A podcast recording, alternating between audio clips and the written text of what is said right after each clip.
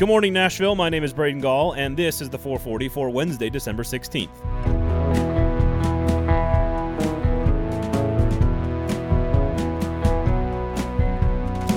Today on the show, Tennessee basketball continues its hot start. We will hear from Chris Lee of VandySports.com to break down the Clark Lea hiring as the Vanderbilt head football coach. But we start with National Signing Day. Hi, my name is Braden Gall, and I am a recovering recruitaholic. Wednesday is National Signing Day in college football, and one lesson I have learned over the years since starting right out of college at Rivals.com over 15 years ago and covering recruiting ever since is that you can fall deep into a recruiting rabbit hole way too easily. Don't get me wrong, I still crave some good National Signing Day hijinks.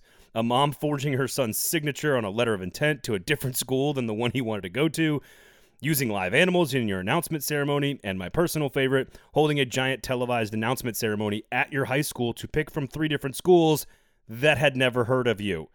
The sheer stones it takes to execute that last one is impressive for Hollywood, much less a high school football player. If you'll notice over the last few years, it feels like these wild National Signing Day shenanigans have been toned way down because I think coaches, players, and parents began to realize the adverse effects of making these types of headlines. It's bad for the brand, everyone's brand. You definitely don't want your mom getting pissed at you on national television because you went to Alabama instead of LSU. I've reached the wake me when the ink is dry point of my recovery. Don't tell me about the labor pains, show me the baby.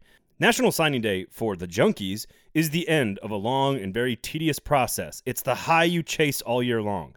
But for everyone else who doesn't live and die by one 17 year old's decision, Signing with a school is just the beginning of a very arduous process of competing for championships in college football. As the internet recruiting industry has aged over the last decade, the evaluations have gotten better and the stupidity around the process has thankfully waned a bit. Maybe I just got older, who knows? But it feels like more and more people understand the right approach to football recruiting at your favorite school. It's critically important to the success of your team. It's the lifeblood of competing for championships. No one has sniffed a national title without recruiting at a top 15 level in three decades. But we just don't need to get hung up on every single story about every single recruit anymore. If you're that deep in the weeds, I think you need to take a step back and reevaluate how you use your free time. Outside of a very select few number of elite prospects, in particular quarterbacks, the individual recruits don't really win or lose you a damn thing. But the team rankings certainly matter. Alabama is once again shooting for the number one class in America for like the 47th time under Nick Saban this recruiting cycle. Vanderbilt has maybe the best class in school history, ranking in the top 35 by some services. And Tennessee enters National Signing Day with yet another top 15 class. Certainly, in the moment, some nuance is important. Did you dominate your home recruiting territory?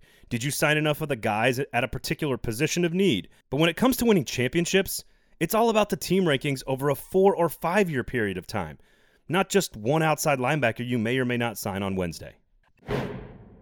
Clark Lea is the new head football coach for your Vanderbilt Commodores, and I wanted to bring in Chris Lee of VandySports.com, host of the VandySports.com podcast, right here on the 440 Sports Network, to give us a sense of how the fans responded and reacted and are receiving the news that Clark Lea is their new head football coach. I think most were pleased with them. I mean, he's a Broyles Award finalist at Notre Dame. I think that his success on the defensive side in a time where it's hard to get stops speaks to people. He's also one of Vanderbilt's own. He was a walk on. He played with Jay Cutler and Jovan Haye and some of those guys. He walked on. And I think that means a lot to people too that he would go through the sacrifices that he did. He's well liked in the community. His family's well liked in the community. I think that for the most part, it was a solid hire. Some people will have an issue with it, and it may not work out for some of those reasons. Now, you have a group of people who wanted a Will Healy or a Jamey Chadwell or a Jeff Monken or any number of people. I mean, in most hires, that's the case, right? I mean, unless you're hiring Nick Saban or someone like that, there's always going to be, you know, some sort of diversity of opinion. But in this case, I think most people seem to be fairly happy with the hire. To hear the rest of my entire interview with Chris Lee talking all about Clark Lea, the new head football coach of the Vanderbilt Commodores, make sure you check out Fringe Element every Wednesday right here on the 440 Sports Network. We also have Brandon Marcello on to talk about the Gus Malzahn firing at Auburn, but you'll hear the extended conversation about Clark Lea as the head coach for Vanderbilt. Because number one for me is what will the offense look like?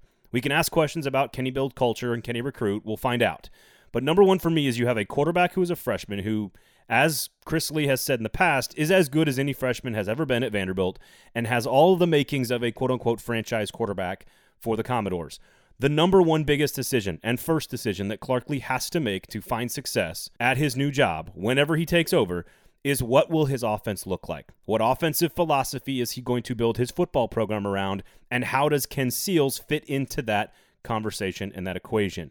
If he goes out and hires his buddy to run his offense and has to fire him after one year, that's probably not going to set him up for success long term. So, this is an incredibly important decision and the most important decision that Clark Lea will make when he does get the job as the Vanderbilt Commodores head football coach.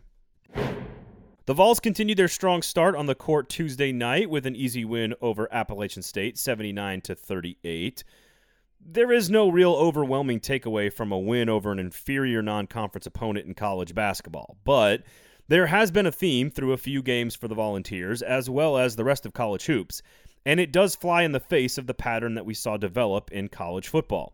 In football, because defenses were not able to practice with full pads and full contact really at any point, spring football, summer camps, and even all the way throughout the season, offenses have basically been way ahead this year. They've been running seven on seven drills for like eight months straight, and it's why they've been so much more efficient than defenses in college football for most of the season. And only just now are teams like Alabama and Notre Dame able to put together elite level defensive showings. In hoops, it's been the opposite, and it's why fans don't need to stress about offensive efficiency metrics just yet. The Vols defense is today and will be in March one of the best in the country, and it's because in basketball, defense is about effort and being in the right place at the right time. Closing out on the perimeter or stopping the ball in transition isn't the same thing as trying to shed a 300 pound blocker and make an open field tackle. No, in football, you need practice to be good at defense. You need physicality and reps. In hoops, it's about effort, and Rick Barnes' team has the effort, intensity, and commitment on that end of the floor, and it makes them the best team in the SEC. Tennessee allowed 13 points in the first half on Tuesday night and 38 points total on just 27% shooting against App State.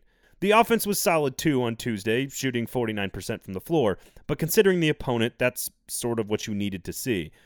With a lot of young, talented players still trying to figure out the best and most efficient rotation, Tennessee just needs to let their defense do the work while the offense rounds into form.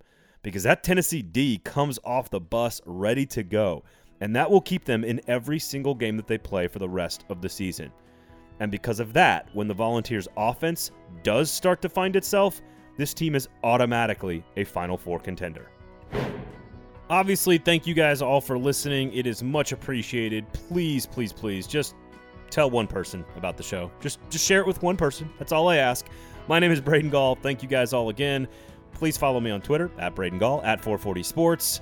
This has been the 440 for Wednesday, December 16th. The 440 is a production of 440 Media, written and produced by Braden Gall, music by William Tyler.